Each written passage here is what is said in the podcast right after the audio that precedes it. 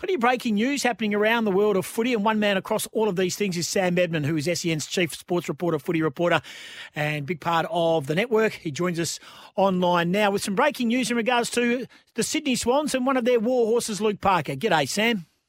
Good morning to you, Sausage. Thanks for having me. Great to talk to you. You know you've got to turn the weather on, don't you, over there? That's the stipulation of having the big game. Melbourne always comes to the party with Mother mm. Nature. I expect oh, yeah. you to do the same, please. Well, hopefully the rain uh, is gone by uh, lunchtime Friday, but a lot of rain tomorrow. 15 mil, 18 degrees. So it's going to drop basically 10 degrees on what we had yesterday. So we are very much putting it on uh, the four seasons in one day. Very Melbourne like. Uh, Sydney Swans, Luke Parker, there was yeah. a lot of push and shove. Um, this took a, a, a positive twist for the Swans today. It did, absolutely. Sydney members this morning, uh, Tim, getting a message, uh, a text, quote unquote, from Luke Parker saying, check your email inboxes. There's some exciting news in there. When they followed the link, they found that the Sydney Swans champion uh, had signed a new four-year deal. This year's best and fairest, of course. So this is a big uh, development. Now, a four-year deal, that was the uh, tenure that he wanted that he wasn't getting for a long period of time, which uh, was the main source of this standoff. Now, this is just my read on it, Goss, but I think the fact he's got the four years – he can owe a big uh, source of gratitude to Lachie Neale and Brisbane. I think there's an element of Sydney here, not panicking, but just thinking, gee whiz, we can't lose Luke Parker to Brisbane. It might be yeah. looking to fill the gap from Lachie Neale's departure. And these things happen all the time. They they make things happen. There's nothing like the domino effect of things as big as uh, Lachie Neale. So I think this uh, speaks a lot to that. Sydney have uh, thought, well, we've got a salary cap issue up here number of players out of contract. We cannot lose this man, so let's just give him the four years. So great news for him, and I'm sure it'll be great news for the club. So contracted till the end of 2025 when he will turn 33, a bit like the deal Cam Guthrie just signed down at Geelong. Yeah, good player Cam Guthrie. Looking forward to seeing him on Friday night for the Caddies against Melbourne. Now, uh, speaking of Melbourne, they are genuinely up to their ears in Adam Cerra at the moment. And while Carlton are sleeping at the wheel trying to find a coach, Adam Cerra would certainly be entertaining this uh, offer that Melbourne are putting together?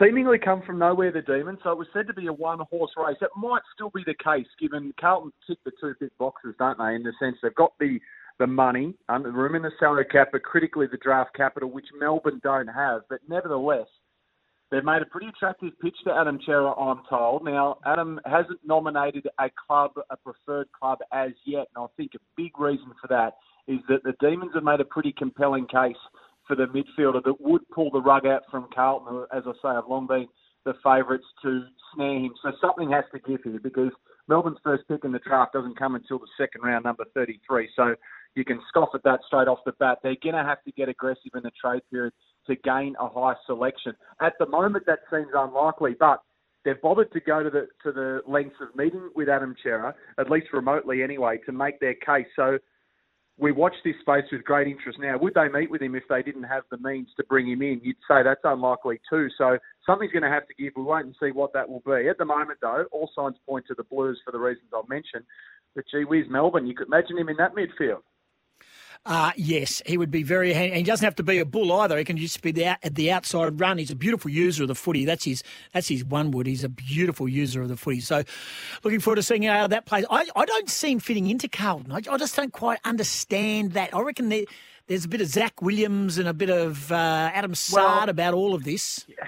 Well, it's guaranteed midfield minutes, which is what they've sold him on. You, you come in, you mm. play with Sam Walsh, Patrick Cripps. We value you. We, yeah. we, we, see you as being a mainstay of our midfield. Whereas you do look at Melbourne, where Brayshaw's been um, shuffled out to a wing. Other players have struggled to get in there. So, in terms of guarantee midfield minutes, where he wants to play the game, he certainly get more opportunity, or at least a, a greater guarantee of that at, at Carlton than he would at Melbourne. But then again, Melbourne, very stable club, made a really good pitch, really sound coaching structure. At the moment, all the things Carlton have.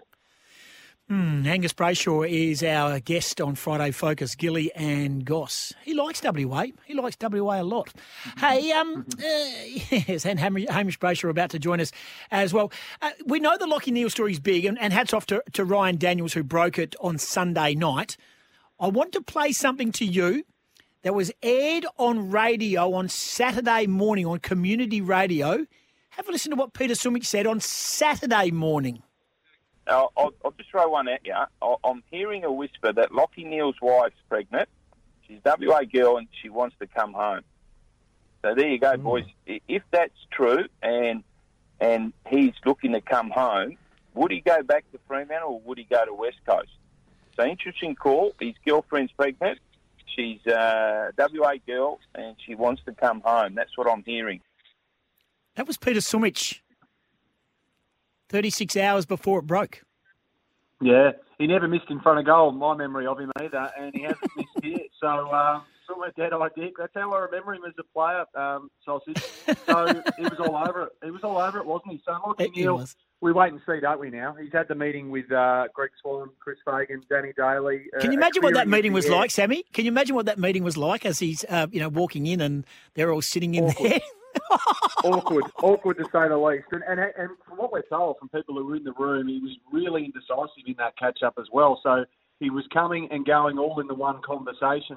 So mm. for some part of it, he was staying. The other part of it, he's saying he might consider going. So he's left that with a big, big decision to make. I think from the Lions' point of view, they think it's inevitable, and um, and now we wait to see what happens from here. And if the trade request does come, the Lions won't hold him to that contract, but two of the most fierce negotiators in the business, Dom Ambrosio and Peter Bell, will lock horns here. And the other thing for the Lions is it's less than ideal is they've probably paid around 70% of that contract as well because it was front-ended. So the Dockers here really looking at getting a Brownlow medalist in the prime of his career on the cheap, potentially, relatively speaking. Now, before we let you go, we appreciate your time. Sammy Edmund, our chief sports reporter, breaking the news. Uh, Luke Parker, four years Sydney. Adam Cerra certainly now has a genuine offer coming from Melbourne, albeit the Carlton probably are still the front runners. Still a bit to play out in regards to Lachie Neale. Sammy, probably not going to chat to you before Friday and Saturday, but you are a very good footy judge, of course. Who wins both games and why? Melbourne Geelong here Friday night, and then Port Adelaide hosting the Bullies. Oh, that's such a hard one to pick. You can certainly mount an argument for Geelong, I think. How do you assess this game, given they only played, relatively speaking, five seconds ago, didn't they? Last yeah. round of the season, uh, as did the other prelim final. You couldn't have scripted it any better. So, yeah, the Cats up by 44 points. They get run over. Max Gawn after the siren. History says it'll be close. I think they've had four games decided by, what, six points or less over their last seven meetings. A couple of after the siren ones as well. I just think Melbourne are a bit more stable. They've got, clearly got a better um, medical room than uh, the Cats do at the moment. It'll be a fascinating game, though. I think it'll be really tight. I think both of them will be. I've just got a funny feeling about the Dogs. I'm, I'm not sure if it's uh, memories of 2016 when we all wrote them off. They were banged up. They went to all corners of the country and got it done. I'm not sure. Port Adelaide will be really formidable at home. So I think I'm just going to go the favourites. It's pretty boring, I know, Goss, but mm. I think they're going to be two unbelievably tight and tense games. At least that's what I'm, I'm hoping for. Agreed. Thanks for taking our call, mate. Appreciate it very much. Connie, Tim.